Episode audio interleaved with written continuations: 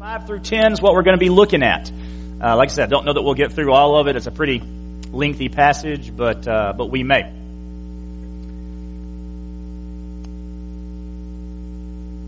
Let's read it.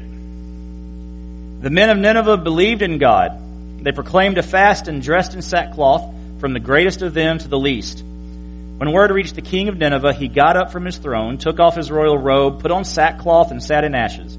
Then he issued a decree in Nineveh. By order of the king and his nobles, no man or beast, herd or flock is to taste anything at all. They must not eat or drink water. Furthermore, both man and beast must be covered with sackcloth, and everyone must call out earnestly to God. Each must turn from his evil ways and from the violence he is doing. Who knows? God may turn and relent. He may turn from his burning anger so that we will not perish. Then God saw their actions. They had turned from their evil ways. So God relented from the disaster he had tr- threatened to do to them, and he did not do it. All right, so Jonah has shown up to Nineveh. That's what we covered last uh, uh, two weeks ago. He's shown up to Nineveh. It's a, a three day journey. We we see that uh, very likely what that meant was it would have taken him three days to to preach to the entire uh, city. And the the end of the first day, verse uh, verse four tells us. Um, he just got to the end of the first day preaching his message and verse 5 tells us that the people repent. They're done. I, this, this is, preachers love when this happens. I mean, if, if, if I hear that, you know, I preached a sermon and somebody changed because of the sermon, that excites me. Poor Jonah. Didn't excite him. He was not pleased. Uh, Jonah apparently is a very effective preacher. Now, I don't know if, if it's so much what he preaches, because as we talked about, this, this the, the record, what we have recorded as, as his sermon is just one sentence. Uh, maybe he said more. This is just the gist of it. But this is the second time his words were effective with pagans. Remember, the first time was with the, the sailors. He told them what to do, explained some things to them, and, and they got it, and they followed Yahweh when they saw what God could do. We discussed what, what exactly that meant that they followed Yahweh and made sacrifices and that kind of thing. But regardless, he was effective in preaching to those pagans. He was effective in preaching to these pagans. Now, let's, let's be honest. It, just like today, it doesn't matter how eloquent I am. It doesn't matter how wonderfully flowery my uh, sermons are or how in depth I go and explain uh, Greek participles to you and all this other stuff. It, that is not what changes people's hearts. It's the Word of God. Uh, whether I, you are the best educated preacher at the largest church in the country or the least educated at some rural church speaking to 10 people, th- th- those two things, those two extremes don't matter provided they're preaching the Word of God because it's the Word of God that changes hearts. So we, we see with Jonah, it was him telling people of God, telling him, uh, him telling people about God, the God that he served, explaining God to them because of the scripture that he knew that changed them. And Jonah should have been excited about that, but we don't see excitement from Jonah. Uh, I get uh, uh picked on sometimes because I'm not the most uh, emotional person. I don't emote, right, Marcia?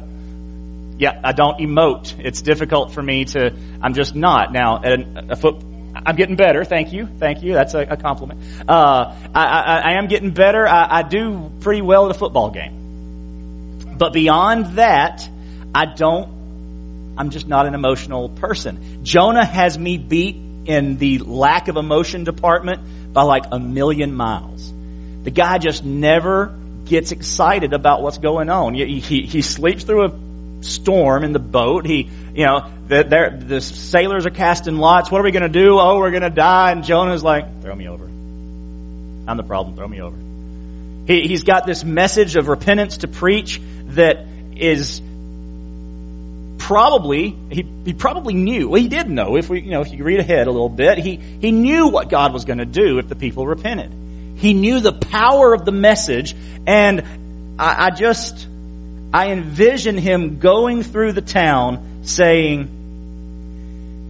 In 40 days, Nineveh will be demolished. In 40 days, Nineveh will be demolished. In 40 days, Nineveh will be demolished. Now, maybe he actually did emote at this point. Maybe that message was so gleeful for him. Maybe he skipped through Nineveh.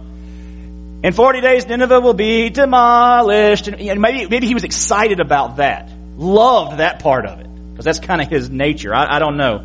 But uh, beyond that, the guy just didn't, he didn't get excited. 150,000 people repent at his message. And he could care less.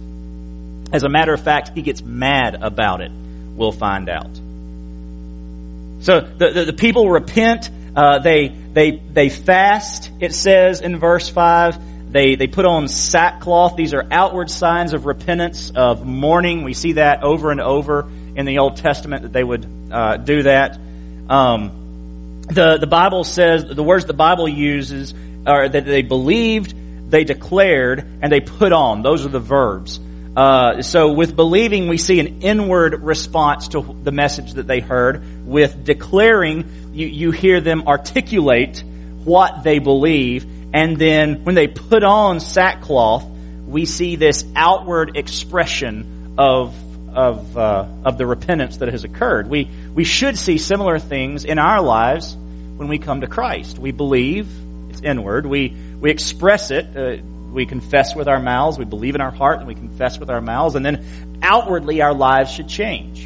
And that's what we see here with them. And as I said earlier, repentance occurred on the first day of three days. It looks kind of like he had planned to preach three days. Three days through the city. Well, he just got through the first day and it took over by itself. The message spread among the people.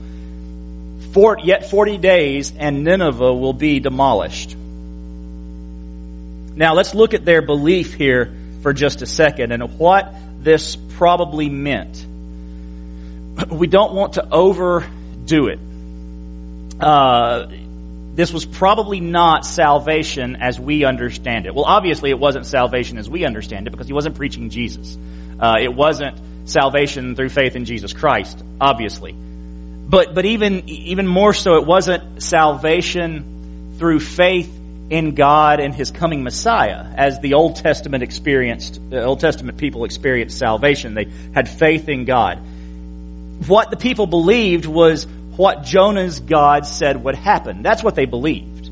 Jonah gave this message and the people believed it. And that's good that they believed it. If we look at it in the Hebrew, we find that Jonah actually only mentioned Elohim. He didn't mention Yahweh. Now why is that a big deal? Well, Yahweh was the covenant name for Israel for God. Very specific. If you spoke of Yahweh, you knew you were talking about this one particular God. But if you spoke of Elohim, that was a fairly common name for gods at the time. As a matter of fact, the word is plural. Elohim. Uh, it, it, it, means gods. It, it's this uh, idea of the all-encompassing but the greatest God. It's used, if you've ever heard of uh, if you've ever studied the, the Old Testament sources, and, and this, you know, some of you are already going, but, you know, bear with me for just a second. Uh, throughout the Old Testament, they go back and forth talking about God using either Yahweh or Elohim or, uh, let's see, and then there's J E P, the priestly Deuteronomistic. That's okay, those don't matter. Uh, they use either Yahweh, Jehovah, that's the J, or Elohim. And they go back and forth talking about the same God using these names because at times they are just like our Gospels, Matthew, Mark, Luke, and John are directed at different segments of society at the time. So they tell different aspects of Jesus, Jesus from a different angle. Use of Elohim versus Yahweh speaks of God, the same God from a different angle. So Jonah doesn't show up and say, Yahweh, the one God, the true God, the great I am is going to destroy you. He says, Elohim, the, the chief God. You know, like y'all have a chief God, Ninevites. The chief God, he's going to destroy you. So he doesn't come in with this explanation of who he's, he's not trying to make uh, faithful Jews out of them, uh, proselytes out of them. He only mentions Elohim. Now, it is possible that there are some true conversions to Yahweh. You've got to assume that they asked some questions. Some people asked some questions. So I think it's safe to assume that there were some, some true conversions to Judaism, to the one true God, but we just don't have any record of it. What we have is they believed the message. They believed that this Elohim of whom Jonah spoke could destroy them and would destroy them especially given everything that had gone on. Remember, I talked about the famines that they had had in the last 50 years, and the solar eclipse, and the destruction of their town. So this, this guy shows up and says, hey y'all, the chief God is going to destroy you in 40 days. Folks, we're done. We are going to do whatever we can to turn aside the wrath of this God, this chief God that Jonah is talking about. So we, we don't want to create too much put too much here on the belief. But let's also go to what Jesus said in the New Testament that uh, it would be better for the folks of Nineveh than it would be for the ones he talked to in that day because they believed the message of Jonah. Still, that doesn't quite get us to conversion because he's talking about people that didn't believe him at all didn't believe his message, didn't believe who he was, didn't even believe the signs that he did. Remember the, the, the folks that were against him when they saw Jesus do these miracles said, oh, he, he's doing the miracles from the devil. The devil made him do those. They didn't believe anything about him. So even the Ninevites believed the message, at least believed that God would do what he said. Jesus preached the kingdom, preached judgment, and they didn't believe that message at all. So, so we can we can probably say that there may have been some conversions to Yahweh, but we don't want to, like I said, we don't want to go too far with that. But what they did do was believe the message of the prophet. This guy from another country, remember a few weeks ago I made the analogy that somebody from uh, uh, Iraq, uh, from Al Qaeda or ISIS now, walks through the city, uh, walks through New York City, and says, "In 40 days, Allah will destroy this city." What would the response be? Repentance? Turning to Allah? No. He gone. I mean, that dude's out of here if, if that's the message he preaches. That's similar, if not a one-to-one correlation, that's similar to Jonah walking through the streets of Nineveh saying that same thing. So it's a huge miracle that these people turned. Limited message from an unknown prophet, from an enemy country, and these people believed the message and repent. That's pretty cool. Uh, verse 6 tells us the king repents. The word reached the king of Nineveh and he got up from his throne, took off his royal robe, put on sackcloth and sat in ashes. This is a bottom up revival, y'all. This is the way revivals always happen. Boy, it really sounds like I'm talking about politics a lot lately. Uh, well, okay. Uh, governments don't bring revival. I don't care who we put in office.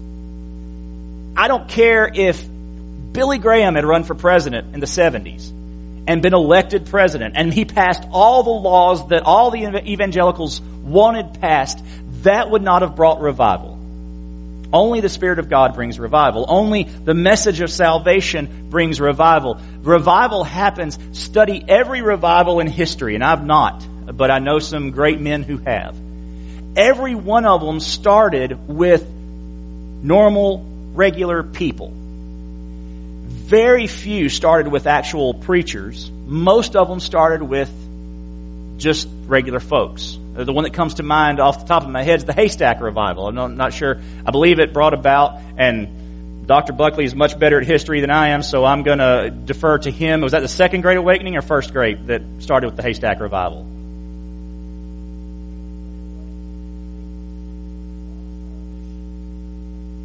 College students, a handful of college students, three or four, were going to a prayer meeting, couldn't make it because of the rain, stopped to pray literally under a haystack. And that began a revival. Wasn't a great preacher. Wasn't, wasn't the government, wasn't a national day of prayer, wasn't a king sitting in ashes and putting on sackcloth. Revivals start from the bottom up.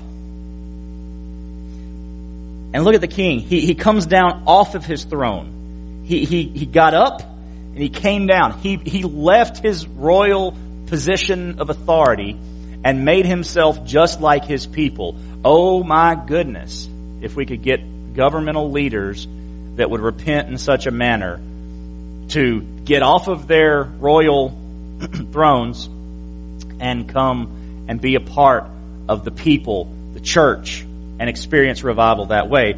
Our country would see some incredible things. Until that happens, we slog on. Jonah was likely received in the court. The way the way it tells us that, that, uh, that when when he heard about this foreigner preaching this message, it was very likely he was invited in. The king lowers himself in submission, and that was a necessary act of repentance. It's necessary for everybody, but it was incredibly symbolic for the king to do this, for his nobles to do this. Uh, when we find ourselves caught we humble ourselves in repentance. Verse 7 tells us that uh, the revival becomes government policy. We've had flickers of that in our U.S. history. Occasionally, you'll you'll you'll look back in the 1800s and you'll you'll see just glimpses of our government trying to catch a part of the revival, and and you'll see uh, presidents using language that that. Uh,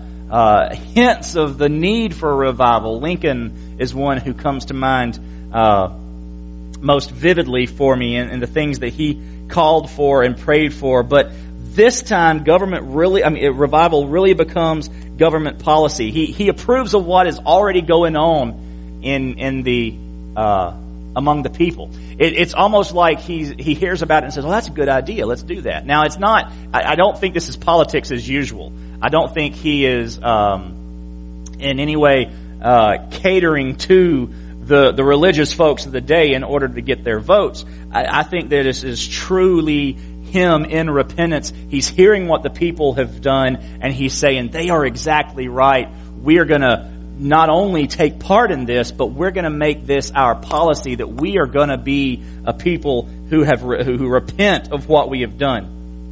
This inclusion of livestock is, is not unheard of. Well, for the, for the Assyrians, specifically it wasn't unheard of for the Persians, but not the, the Assyrians either. And what it really tells us is this, excuse me, it, this call to repentance, this call for revival stretches out of the city into the rural suburbs. There would have been a city probably behind a wall, but the flocks and the shepherds and all that stuff would have been outside the city and, and this was not just here in town, y'all are going to do this, but this is going to be everybody. If you are within the jurisdiction of Nineveh, you will do, uh, you will take part in this public repentance. What this was was proof of their sincerity. Proof of the king's sincerity, but proof of the people's sincerity. They were truly repenting. Don't know if they knew exactly what they were repenting from or to whom they were repenting, but they were repenting. There was a real change of heart that occurred in the city of Nineveh. Verse 8, the king uh, commands prayer. Both man and beast must be covered with sackcloth. We talked about that. Everyone must call out earnestly to God. There, this, this prayer was very likely admission of guilt and then also begging for mercy. Because that's, that's, they're trying to get out of the deal. I mean, we're going to be destroyed in 40 days. I wonder how God had planned to do it. I mean, I, I, I think of these things.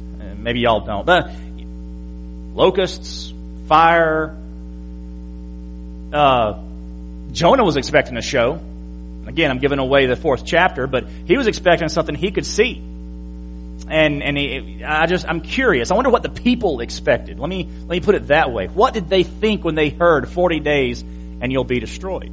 Another kingdom coming in, another uh, country coming in and, and, killing them, defeating them. I, I, I don't know. It wasn't pretty, whatever they thought of, because immediately they admit their guilt and they beg for mercy. And he, the king commands change. Pray and change. Sounds like a pretty good sermon right there, right? Confess, turn around, repent. That's what he commands them to do. He's not allowing mere lip service. How many of us have, have heard, tends to be government officials, but also anybody in the spotlight, anybody who's a celebrity, whether it's governmental, Hollywood, whatever, When they get caught, their apology sounds a lot like they were sorry they got caught. Not so much sorry about what they did. King is not allowing this. Uh, this is not just lip service. Oh, I'm going to say what what sounds good. Oh, maybe we can fool God. You know, we'll say, "Oh, we're sorry, God." No, he says not just prayer, but but change. True repentance means actual change. That's why we as Christians, we judgmental Christians, when we hear of someone who has trusted Christ, prayed a prayer, gotten baptized, but we see nothing in their life that was different, that is different now versus their life prior to their conversion, we wonder about their conversion. Well, that's very biblical that we would wonder about their conversion. We as Christians are called to hold each other accountable. So when someone says, I'm a Christian, then we are supposed to say, well, you ain't acting like it. That is our job. Uh, uh, Galatians, that's one of the best places to go and, and learn about that. As a matter of fact, I, I, think Galatians will be the next chapter we, we go, I mean, the next book we go over on Sunday night. It's a, I, I, I'm a big fan of Galatians. Uh, true repentance means you change. Now, it's not overnight. We don't expect the, the drug addict to never pick up another drug. We, we expect them to get better. We expect it to be more difficult than for them to go back. We expect potty mouths to, to slip on occasion. We, we, we, we, because we're still sinners, we're never going to be perfect. But if we see no evidence of change, we see no evidence of, of conviction when they do sin. Here's my problem with a number of things. I, I've talked about this. I don't know if I've talked about it here or not. I hide my sins for a reason. And it's not just because I might lose my job. It's because I know what I'm not supposed to do. And I don't want other people to know that I'm doing what I'm not supposed to do. I know those things are sins. So I don't want to brag about them. I wonder about people who claim to be Christian, but then openly, defiantly brag about the sins that they are committing. Well, they'll say they're not sins. They'll say for example, homosexuality, well, that's not what the Bible meant. Well, you can, you can say that all you want, but the Bible clearly calls it a sin. Therefore, you're bragging about what you're doing that's sinful. You have, you're, you're, you're trying to change the Word of God. As Christians, this is a great message for a pastor to give. As Christians, we're supposed to hide our sins. As Christians, we're supposed to be ashamed of our sin.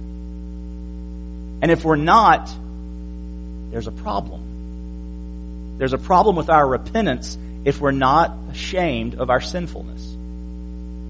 Adam and Eve, why did you hide? We were ashamed. They knew that what they had done was wrong. They knew that where they were now was in a sinful state, and they were ashamed of what they were, what they had done, so they hid it. So, actual change. Uh, preachers I put on here usually like when they see actual change in people too. I mean, one of the best things you can tell me, and, and Jonah, you know, he didn't like it that the people changed because of his message, but one of the best things you can tell me is not that was a good sermon preacher. That can mean a lot of things. That could mean I didn't say any bad words. That could mean I, uh, I, I was articulate. You liked the words I used.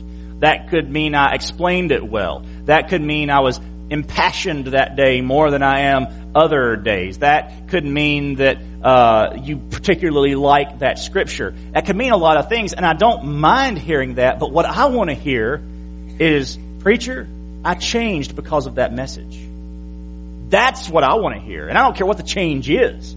It doesn't matter, but the fact that the message that God put on my heart to present that day, as He spoke through me, as God spoke through me, as I presented the scripture, you changed, that's what I want to hear. That's what any preacher wants to hear. That's what most preachers are excited about. And I'd say 99.9999% of preachers are, except for Jonah.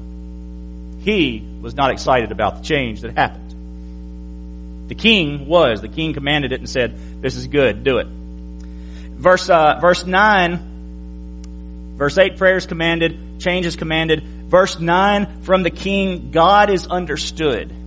There's an understanding here by the king of Elohim as, as they uh, are, have been introduced to him. The king understood that mercy is God's prerogative. It is not God's requirement. God does not have to be merciful on any of us. It is a mercy that we still breathe today. It's a mercy that we have salvation to begin with. But it, it is a mercy that He doesn't strike us down the next time we sin. It's mercy, it's mercy, it's mercy. It is always mercy, and it's His prerogative. There is no presumption on the part of the king here that God owes them anything. Even after their repentance. I mean, look at this. Repent, pray, do all these things, change. And maybe, who knows, maybe God will relent. Maybe God will show mercy. There's this admission there that even that if He doesn't, we deserve it. We've gotten the message. We deserve what's coming. Maybe God will have mercy. God's patience with us is a gift. This goes for the pagan world, Ninevites. Y'all, this also goes for the All About Me church.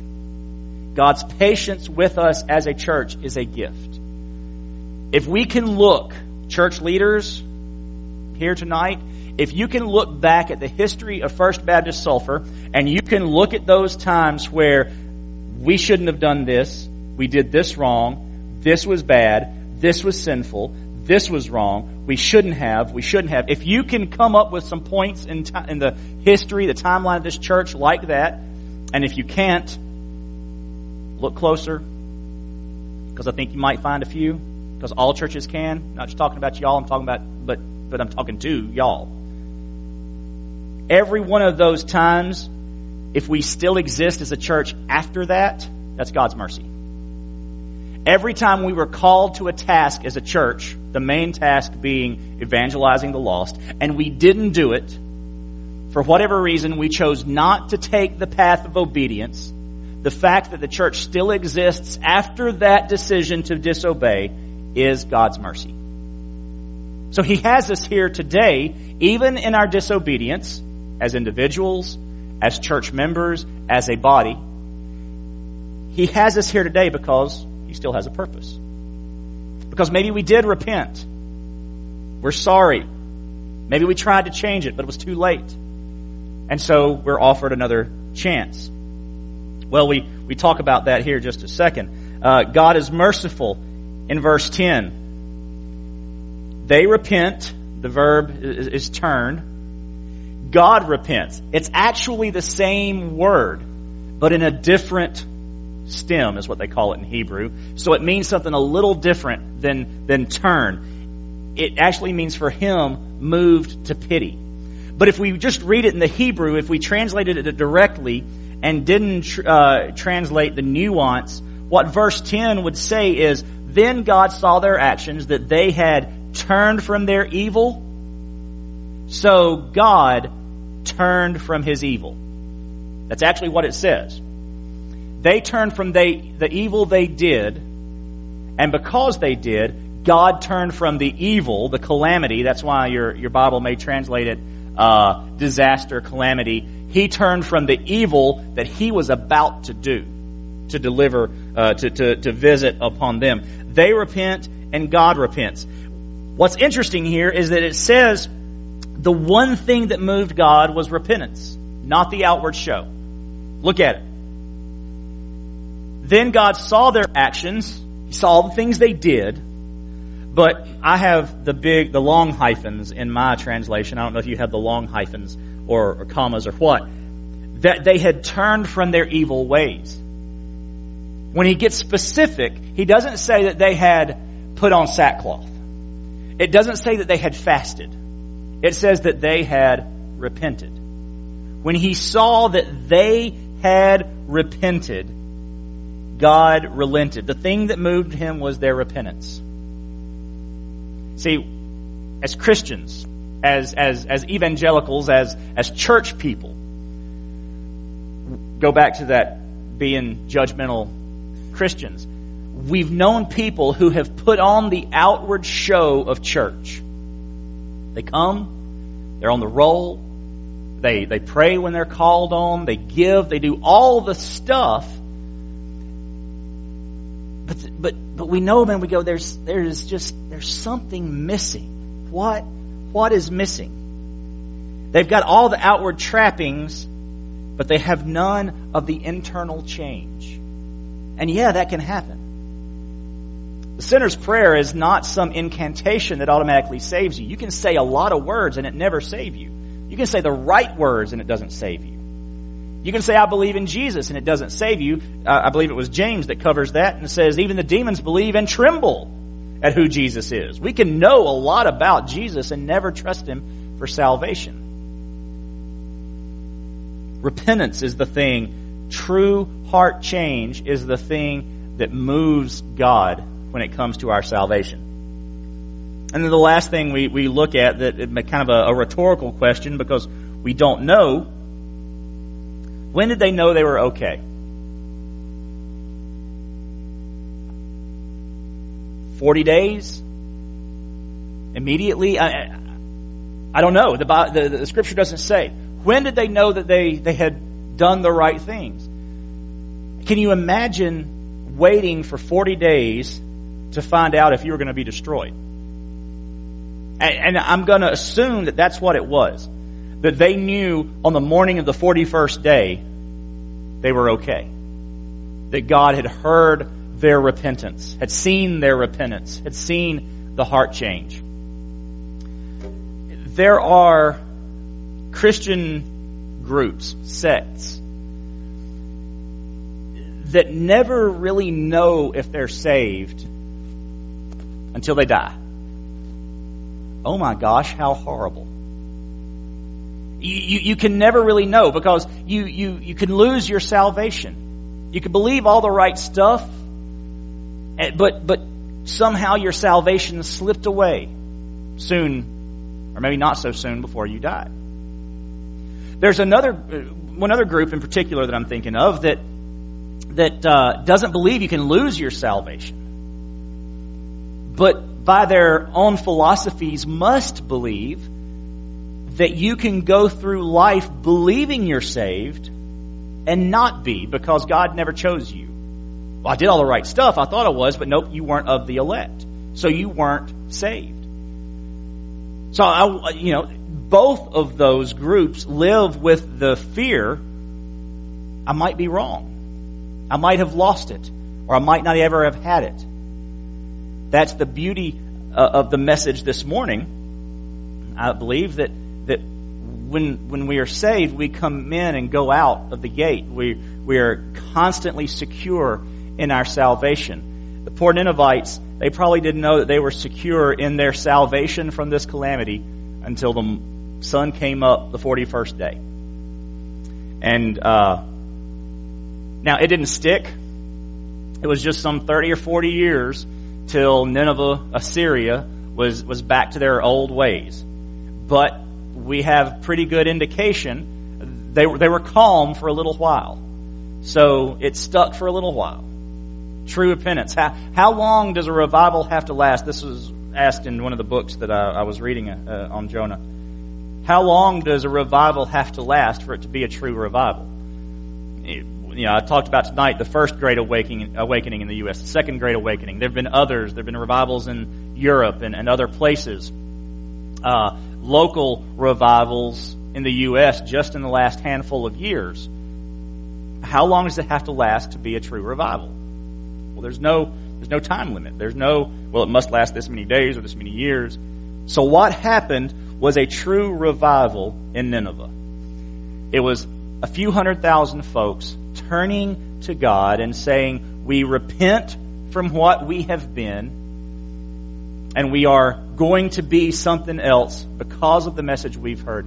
Oh my gosh, if we could get a few hundred thousand folks in Louisiana to turn, to repent from what they were because of the message that they've heard, even from a monotone or worse, giddy preacher, excited about the judgment, if God would use that message, but the question is posed to us how can they hear if no one takes the message to them. We won't see a single soul saved in Sulphur. That was a great sentence. We won't see a single soul saved in Sulphur. Boy, if I'd planned that, I wouldn't have, I wouldn't have done it as well. Unless we're willing to go and take the gospel to them. Oh, we'll have a few trickle in the doors, but until we take the message, until we are willing, even if we're not happy about it like Jonah, to get out of our four walls and take the message, we're not going to see a change. I wrap up with this. I'm not the world's best at inviting people to church. What? It's not my personality. Yeah, I'm, I'm, I'm not emotional, so it, it, it's one of those things. I'm, you know, it just doesn't come naturally for me. Today, I decided, you know, and I had to, I had to work myself up to it. We ate at Joe's, little waitress. You know, she checked us out too. Uh, you know, did the, the, the check, and uh, she had written on our bill, "Have a blessed day." Well, okay, little little light went off. All right, not a nice day, a blessed day. That's a different. It's usually an intentional usage of the word blessed. You know, the kind of Christianese, right? Okay, so that triggered some thoughts as I'm looking at the check and go up to pay and uh, pay and and right back here I hear invited to church.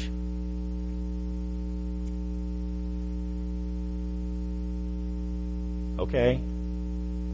So, you know, we do make the transaction and I say, and you, you know what? If, and this, what threw me, what, this is, I thought I was getting out, getting out of it. I, I really did. Um, because there was, uh, you know, I, I, I leaned over to sign the thing and the waitresses swapped. My waitress moved to the side and this other waitress came up for something to do something and I looked up and it was a different person. I was like, oh, okay. and, and but then you know they changed back again. I said, okay. I said, this is your eloquent preacher. If you don't have a church you go to, we'd love to have you at First Baptist Sulphur. That's it. You know, that was the one sentence. I'm, I'm worse than Jonah. At least he used God's name. You know, uh, uh, and she said, "Where's that?" I said, "Right down the street." Where? right down Huntington, uh, uh, down here on the left. I was, you know, I was facing this way because I was at the counter. You know, right down here on the left.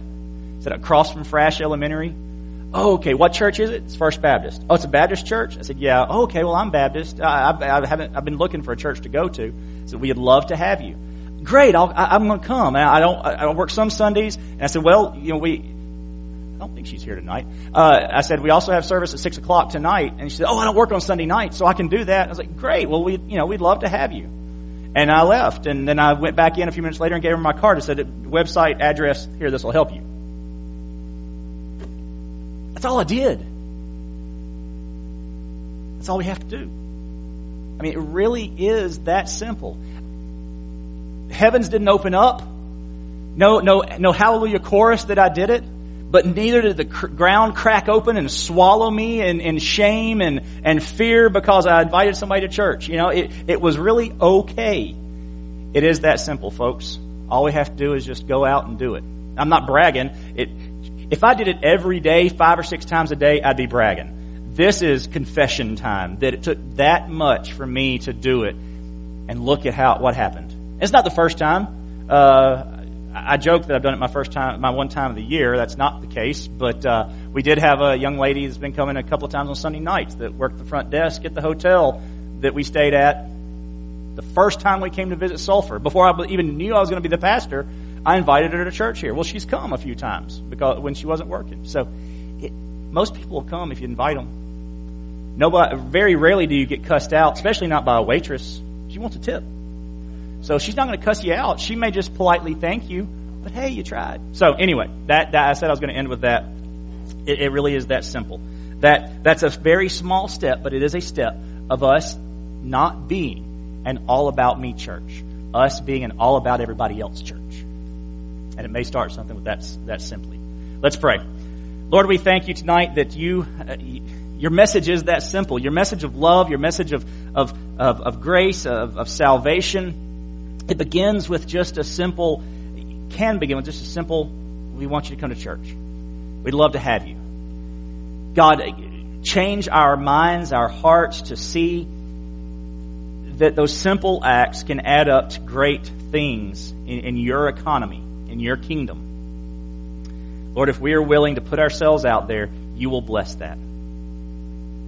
Lord, don't let us be so inwardly focused that we forget the outside world and, and Lord, let us, let us be so outwardly focused that the, the, the inside just becomes a, a hive of, of joy and celebration and salvation. And Lord, we can't wait to take more of that out to the world. God, even if our message is as minimal as Jonah's, Lord, if our message is your message, then that's all we need to do. Let us be bold to say what you would have us to say. And let us see the world changed because of Jesus as we share him with others. In Jesus' name, we pray. Amen.